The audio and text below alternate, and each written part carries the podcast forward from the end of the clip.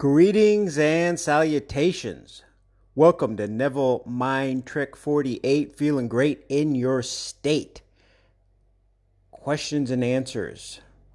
The question comes up a lot How often should I perform the imaginal act? A few days or several weeks? What does Neville have to say about this? His answer.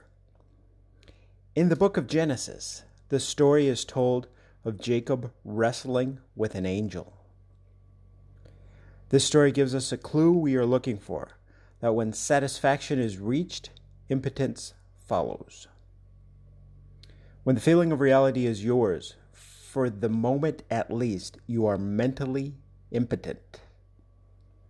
The desire to repeat the act of prayer is lost, having been replaced by the feeling of accomplishment.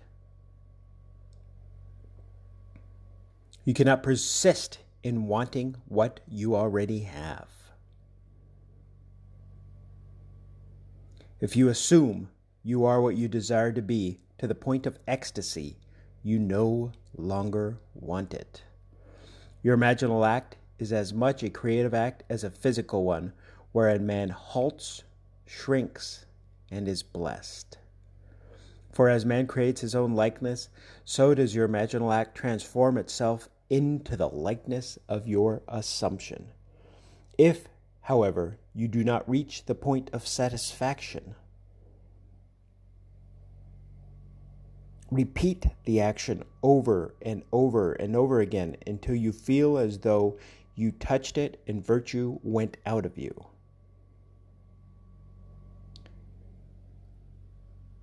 There you have it, folks common question comes up a lot on that. So sometimes just do it once. Sometimes you'll do it every night before bed. Sometimes you'll do it two to three times a day. You just have to kind of have a fine line and remember the law of least effort, where you assume and let it happen. You could be listening to anything in the world, but you're here listening to this. Appreciate that. Until next year.